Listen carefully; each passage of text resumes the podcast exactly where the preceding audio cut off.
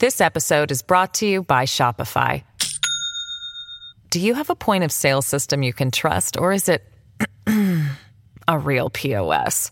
You need Shopify for retail. From accepting payments to managing inventory, Shopify POS has everything you need to sell in person. Go to shopify.com/system all lowercase to take your retail business to the next level today. That's shopify.com/system. يمكن هذا الفيديو الأخير لإلي اليوم الاحتلال ألقى قنابل فسفور على منطقة مشروع بيت لاهيا وقنابل صوتية مخيفة و... و... وألقى بمناشير بإخلاء المنطقة Questa che state ascoltando è Ayat Kaddoura, giornalista e podcaster palestinese. È il 13 ottobre e da Gaza ha messo su Instagram un reel dicendo che questo potrebbe essere l'ultimo video che pubblicherò.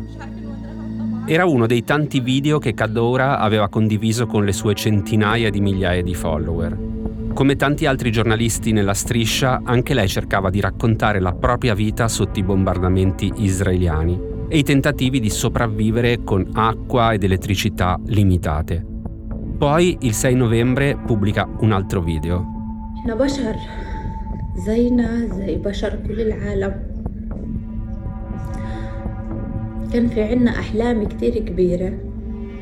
E nel video dice, una volta avevamo grandi sogni, ma ora il nostro sogno è solo quello di essere uccisi in modo che la gente sappia chi siamo.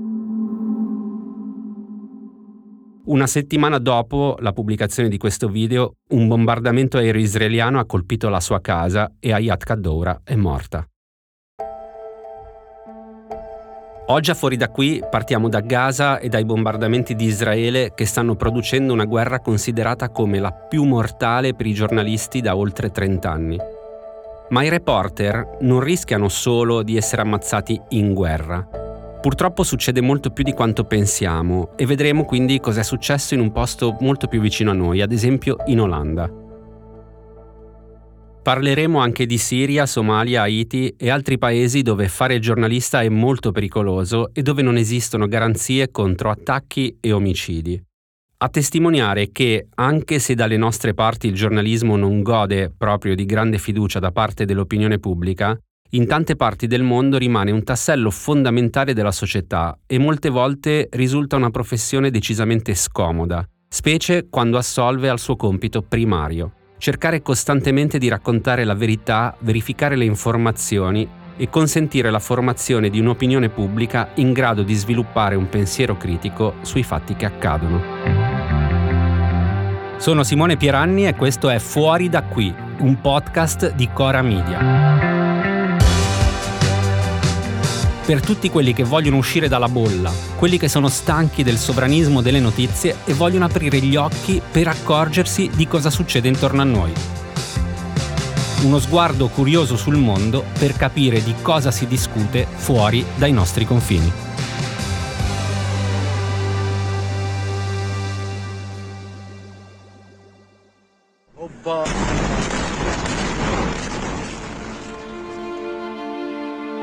Secondo il Comitato per la protezione dei giornalisti, a partire dal 7 ottobre 63 giornalisti e operatori dei media sono stati uccisi nella guerra a Gaza, a seguito dell'attacco di Hamas contro Israele del 7 ottobre. Il capo dell'ufficio di Al Jazeera, Wael al-Dadu, ha perso la moglie, il figlio, la figlia e il nipote in un attacco aereo israeliano contro la sua casa.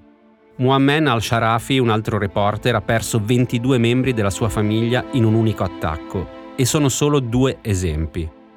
Il Comitato per la protezione dei giornalisti il 5 dicembre ha rilasciato una nota secondo la quale più di 50 uffici a Gaza sono stati danneggiati, uffici dove lavoravano i giornalisti, lasciando così molti di loro senza un posto sicuro dove svolgere il proprio lavoro, perché devono anche far fronte a estese interruzioni di corrente e comunicazioni, oltre che alla carenza di cibo e di acqua, e spesso sono costretti pure a fuggire, se possibile, con le proprie famiglie.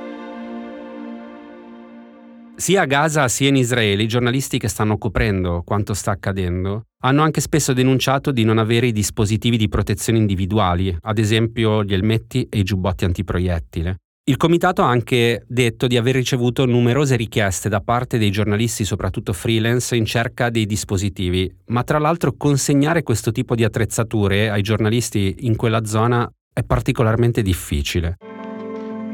Sherif Mansour, che del Comitato per la protezione dei giornalisti è il coordinatore per l'Africa e il Medio Oriente, ha detto che i giornalisti a Gaza si trovano ad affrontare un rischio esponenziale ma ha anche raccontato un altro aspetto di cui probabilmente si parla di meno, cioè che anche i giornalisti in Cisgiordania e in Israele si trovano ad affrontare minacce, aggressioni e intimidazioni senza precedenti che ostacolano il loro lavoro vitale su questo conflitto.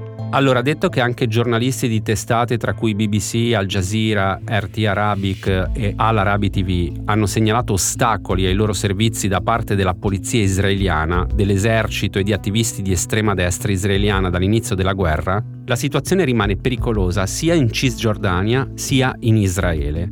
Vediamo alcuni esempi. Il 26 novembre diversi giornalisti hanno riferito di essere stati aggrediti dalle forze israeliane mentre sostavano davanti alla prigione di Ofer, tra Ramallah e Beitunia, per informare circa il rilascio dei prigionieri palestinesi da parte di Israele come parte di quella che è stata per alcuni giorni la tregua tra Hamas e Israele. In precedenza, il 16 ottobre, il quotidiano israeliano Haaretz aveva riportato che un giornalista ed editorialista si era dovuto nascondere dopo che la sua casa era stata attaccata da una folla di israeliani di estrema destra perché lui aveva espresso solidarietà ai palestinesi di Gaza e ancora prima, il 12 ottobre, i reporter arabi della BBC sono stati trascinati fuori dal loro veicolo, perquisiti e tenuti sotto tiro dalla polizia a Tel Aviv, nonostante il loro veicolo fosse contrassegnato con la scritta TV e nonostante i giornalisti avessero presentato gli accrediti ai poliziotti. Qualche giorno prima anche Sky News Arabia aveva dichiarato che la sua squadra nella città israeliana meridionale di Ashkelon era stata aggredita dalla polizia israeliana. תראו, הם מצלמים את החיילים באימונים שלהם, בואו! כתבו לאוטו! אני סופר עד עשר. עשר, אתם באוטו. אחת! שתיים! שלוש! ארבע! עוף מכאן! חמש! Questo audio che state sentendo è stato riportato anche dal New York Times. L'ha pubblicato su Facebook un importante attivista israeliano di destra. Le urla che sentite sono le sue minacce contro una troupe televisiva che sta filmando i soldati israeliani. Ed è solo un esempio di come anche in Israele fare informazione sia diventato più complicato. I giornalisti e gli esperti dei media israeliani attribuiscono questo cambiamento a diversi fattori. Intanto gli attacchi di Hamas sono stati ovviamente molto traumatizzanti per gli israeliani. In più, negli ultimi anni, anche a causa del governo più a destra della storia di Israele, l'ambiente mediatico è diventato molto più polarizzato. E a questo si aggiunge la disinformazione, in particolare su WhatsApp e su altre piattaforme media come Facebook e X, l'ex Twitter, che ha complicato tutto. Siamo di fronte a quella che Tehila Schwarz-Alzuler dell'Israel Democracy Institute, un gruppo di ricerca apartitico che denuncia le difficoltà di fare informazioni in Israele, chiama la quarta dimensione della guerra. La guerra cioè non avviene solo via terra, via mare o tramite l'aeronautica, ha detto al New York Times, ma ormai ha a che fare con la dimensione cibernetica che esercita varie influenze sulla nostra capacità di comprendere la realtà. It's never been this bad in my whole career. What has changed is that uh, Haiti has plunged into total chaos. Uh, the government has no control whatsoever. Questo che sentite è Gary Pierre fondatore ed editore di Haitian Times, in questo video sta raccontando come Haiti sia piombata nel caos più totale, completamente nelle mani delle gang criminali che impazzano a fronte di un governo completamente assente. I padroni di Haiti sono loro. E in questa situazione, tra le tante vittime delle gang, ci finiscono anche i giornalisti. Ad aprile di quest'anno Rico Jean, un noto giornalista radiofonico locale, è stato trovato morto dopo essere stato rapito da uomini che secondo alcuni testimoni indossavano uniformi della polizia. E sempre ad aprile è stato ucciso un altro giornalista radiofonico, Dumesky Kersan. Sarebbe stato ucciso da una pallottola vagante in mezzo a un conflitto a fuoco tra gang. Ecco, ogni anno il Comitato per la protezione dei giornalisti stila un rapporto che prova a indicare quali siano i livelli di impunità di chi uccide i giornalisti. Parliamo di paesi nei quali fare giornalista è un rischio per la propria vita e in cui persiste una mancanza di giustizia per i reporter assassinati, proprio a causa del loro lavoro e delle loro inchieste. E quest'anno al terzo posto, per la prima volta, troviamo proprio Haiti, dove alla guerra tra bande e all'instabilità politica si somma anche una pesante crisi economica aggravata a sua volta dai disastri naturali che nel corso degli ultimi tempi hanno sconvolto il territorio. Dal 2019 ad Haiti sei giornalisti sono stati uccisi e a proposito di impunità, i loro omicidi sono ancora irrisolti, cioè non si è ancora stabilito chi siano i colpevoli. In questa lugubre classifica i primi due posti ci sono Siria e Somalia. Poi ci sono Sud Sudan, Afghanistan, Iraq, Messico, Filippine, Myanmar, Brasile, Pakistan e India.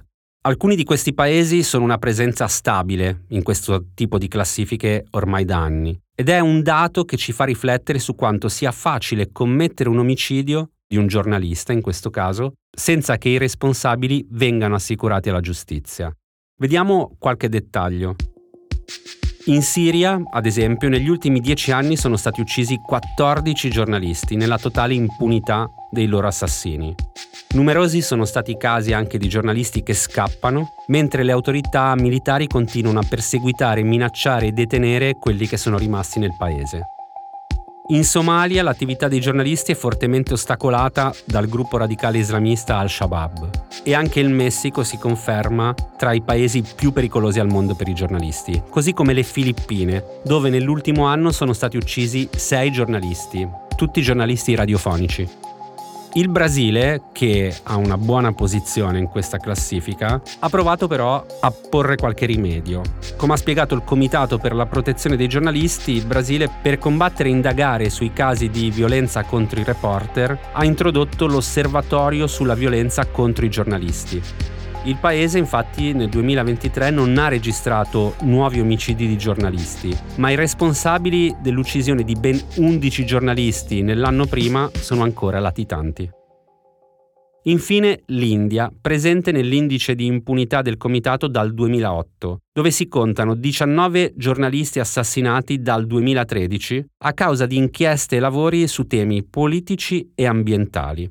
Tra i motivi di questa impunità ci sono diversi livelli di corruzione, di inadeguata applicazione della legge e soprattutto nella gran parte dei casi la totale mancanza di interesse politico nel perseguire chi si è macchiato di questi crimini. Le conseguenze ovviamente sono molto gravi perché molti giornalisti decidono di abbandonare il paese o cambiare completamente professione e questo rende ancora più complicata la denuncia di eventuali crimini commessi da chi in quei paesi detiene il potere politico o quello militare.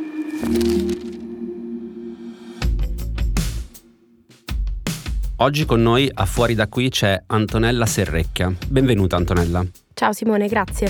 Allora, Antonella è una giornalista e autrice di Cora Media, è già stata ospite di Fuori da qui e siamo molto contenti di riaverla. Allora, siamo partiti e abbiamo parlato di giornalisti in situazioni di guerra e di conflitto o comunque in paesi, diciamo, non propriamente democratici o non semplici da un punto di vista, diciamo, delle dinamiche sociali e di potere. Con te invece vorremmo parlare di situazioni legate a giornalisti, ma in un mondo molto più vicino al nostro. Ci racconti intanto la prima storia che ci hai portato? Sì, allora la prima storia che, che vi porto oggi è quella di Peter De Vries, che è un giornalista olandese, era un po' una rock star del giornalismo olandese in realtà. Lui aveva iniziato a fare questo mestiere a 20 anni nella redazione del Telegraph, che è uno dei più importanti quotidiani del paese. Si è sempre occupato di cronaca nera e a un certo punto gli viene assegnato il caso, cioè di gran lunga la storia di appunto cronaca nera più famosa della storia olandese, il rapimento di Freddy Heineken, il nipote dell'uomo che ha fondato il famoso marchio di birra e che nel 1983 è stato appunto sequestrato e liberato dopo tre settimane in cambio di un riscatto milionario. Tra l'altro a De Vries viene riconosciuto il ruolo non solo per aver raccontato il caso, ma anche perché una decina di anni dopo il rapimento è riuscito a rintracciare uno dei responsabili che nel frattempo era scappato in Paraguay. Questo è sicuramente il caso che l'ha reso celebre, anche perché insieme a uno dei rapitori ci ha poi scritto un bestseller che è diventato anche un film. Ma in ogni caso per quasi vent'anni De Vries ha condotto un famosissimo programma di cronaca nera, Crime Reporter, e anche dopo la sua chiusura ha continuato ad apparire in tv per commentare un po' di tutto, tanto che negli ultimi tempi si era attirato anche qualche critica per questa sua onnipresenza nei salotti tv. In generale però direi che era un personaggio molto stimato. Ecco, dal caso che l'ha reso celebre, qual è il caso che purtroppo invece poi gli ha costato la vita? È un processo oggi ancora in corso, si chiama Marengo e dovrebbe arrivare a sentenza a febbraio del 2024, dopo quasi tre anni. Direi che quasi sicuramente la magistratura italiana lo avrebbe trattato come un caso di mafia, ma nei Paesi Bassi questo reato non esiste. Si possono perseguire solo i singoli fatti criminali, come un omicidio o un'estorsione, per esempio, però non esiste nella legge qualcosa di simile al nostro 416 bis. Quindi ufficialmente Marengo è un processo per sei omicidi e quattro tentati omicidi in cui sono imputate 17 persone. È ovvio però che è qualcosa di più. Comunque le indagini per il Marengo sono iniziate nel 2017, quando un ragazzo di origini marocchine si è consegnato alla polizia e si è offerto come testimone in un caso di omicidio. Si chiama Nabil Baccali. La sua attività criminale era iniziata una decina d'anni prima, quando aveva incontrato Ridwan Taghi, uno che oggi è considerato il capo di un'organizzazione di narcotrafficanti che la stampa olandese ha chiamato Mocromafia, mafia marocchina. È un'organizzazione violenta e potente che ha legami anche con la mafia italiana, principalmente con quella calabrese. Insieme gestiscono il traffico di droga, principalmente cocaina, che passa in gran parte proprio dal porto di Rotterdam, che è il più grande d'Europa.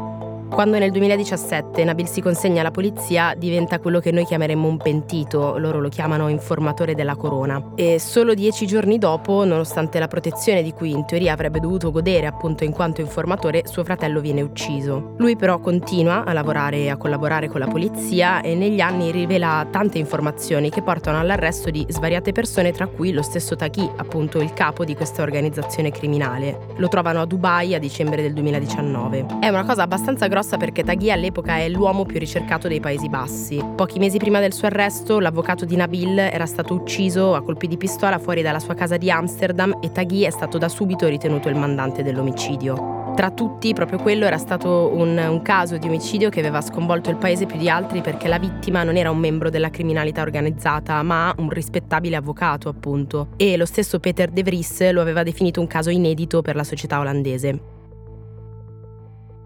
In tutto questo, appunto, De Vries segue lo sviluppo degli eventi come giornalista, anche se in quel momento si occupa anche di altri progetti. A marzo 2020 però viene coinvolto in questo caso in modo molto diretto, perché accetta di diventare una sorta di consulente per il nuovo team di difesa di Nabil, che è un suo grande ammiratore e lo vuole per gestire le comunicazioni con la stampa e fare pressione affinché lui possa ricevere un trattamento più equo dalle istituzioni. E qui arriva un aspetto che ha generato qualche controversia, cioè poco dopo aver accettato, De Vries viene contattato dalla polizia che gli offre un servizio di protezione H24, così come era previsto per i due avvocati di Nabil. Lui però lo rifiuta. Alcuni sostengono che le autorità non abbiano insistito abbastanza, che non abbiano fatto abbastanza per proteggerlo, altri invece che lui ha in qualche modo pagato per una decisione che ha preso in modo consapevole. In ogni caso, il 6 luglio del 2021 De Vries sta camminando nel centro di Amsterdam, sta andando verso la sua sua macchina dopo aver partecipato a un talk show. Sono le sette e mezzo di sera. Due uomini lo seguono e gli sparano cinque colpi di pistola. Lui finisce in ospedale e muore nove giorni dopo. Ancora una volta l'opinione pubblica olandese è sconvolta. La strada in cui viene ucciso si riempie di fiori al suo funerale si presentano anche il re e la presidente della Commissione europea Ursula von der Leyen. Nel paese compaiono un po' ovunque cartelli con la scritta On bended knees is no way to be free, che è una frase di Guaranteed, un brano di Eddie Vedder, che lui considerava un po' il suo motto.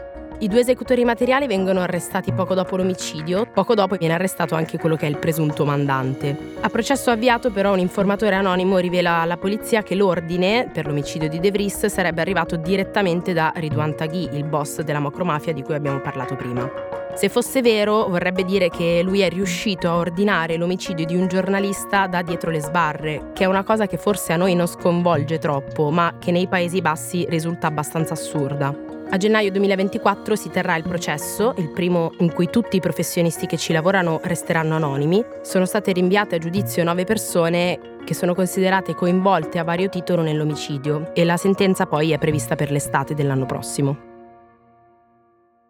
Senti Antonella, tu hai detto giustamente che a noi non sconvolge in modo particolare il fatto che un boss riesca a ordinare, anche quando è in carcere, l'omicidio di qualcuno. Sulla base della tua esperienza, nei Paesi Bassi come ci si rapporta alla criminalità organizzata? In che modo viene presa in considerazione dall'opinione pubblica e dalla stampa?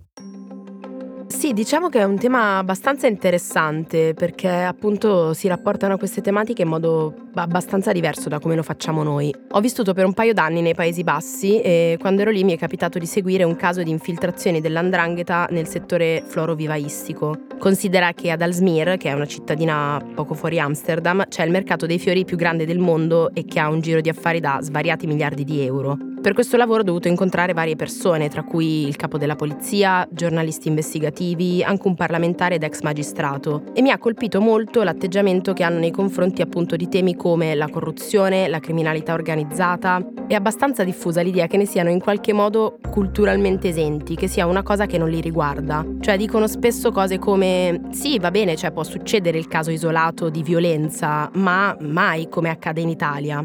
Per esempio, dopo la morte di De Vries, la redazione del talk show in cui il giornalista è comparso per l'ultima volta è stata evacuata e da allora lavora in una località ignota. La producer dello show ha dichiarato a un giornalista del Guardian non pensavamo che sarebbe diventata una storia così grossa, in stile italiano. Ha detto proprio così. Eppure però appunto casi come questo, e ce ne sono stati altri nella storia recente del paese, per esempio ricordo quando nel 2016 la testa di un narcotrafficante è stata trovata sul marciapiede di fronte a un shisha bar, oppure il giorno in cui la redazione di un giornale è stata colpita da un razzo anticarro dopo aver pubblicato un pezzo sulla mocromafia, o ancora l'omicidio del legale di Nabil di cui abbiamo parlato prima. Sono tutti episodi episodi appunto che hanno fatto vacillare un po' gli olandesi su questa convinzione. E forse anche un po' l'idea no, che loro rifiutano il fatto che esistano nella società olandese delle infiltrazioni delle organizzazioni criminali che in qualche modo la possono toccare nel vivo, no? colpendo giornalisti o legali o comunque persone che non fanno parte del, del giro criminale che li rende in realtà più vulnerabili proprio agli effetti poi delle infiltrazioni reali che la criminalità organizzata ha nel paese. Grazie Antonella per questo spaccato europeo, quindi un po' più vicino a noi e alla prossima.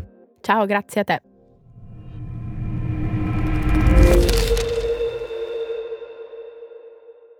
This episode is brought to you by Shopify. Do you have a point of sale system you can trust or is it a real POS? You need Shopify for retail. From accepting payments to managing inventory, Shopify POS has everything you need to sell in person. Go to shopify.com/system all lowercase to take your retail business to the next level today. That's shopify.com/system. Ed eccoci alla nostra rubrica Fuori anche da qui. My name is Christopher Allen. I'm a writer and photojournalist uh, focusing on covering conflict. The president tonight is in hiding, and just look at the images coming in now. Families wandering the grounds of his luxury uh, home in Turkey today. Um, for The Independent, for Al Jazeera, for Vice. David, what we saw here today was a revolution.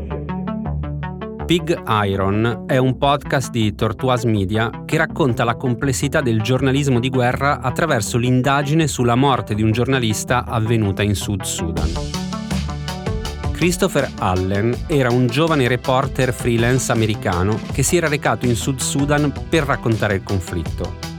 In precedenza era stato anche in Ucraina nel 2014 e insomma, questo podcast prova a fare luce su tutti i dubbi e le illazioni a proposito della sua partecipazione come reporter o come qualcos'altro in questi conflitti.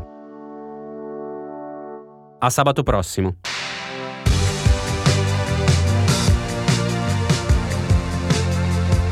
Fuori da qui è un podcast di Cora News prodotto da Cora Media, condotto da Simone Pieranni la cura editoriale è di Francesca Milano. La supervisione del suono e della musica è di Luca Micheli. La post-produzione e il montaggio sono di Emanuele Moscatelli e Mattia Liciotti. I fonici di studio sono Lucrezia Marcelli e Luca Possi. La producer è Martina Conte. Le fonti degli inserti audio e gli articoli di cui abbiamo parlato nella puntata sono indicati nella sinossi.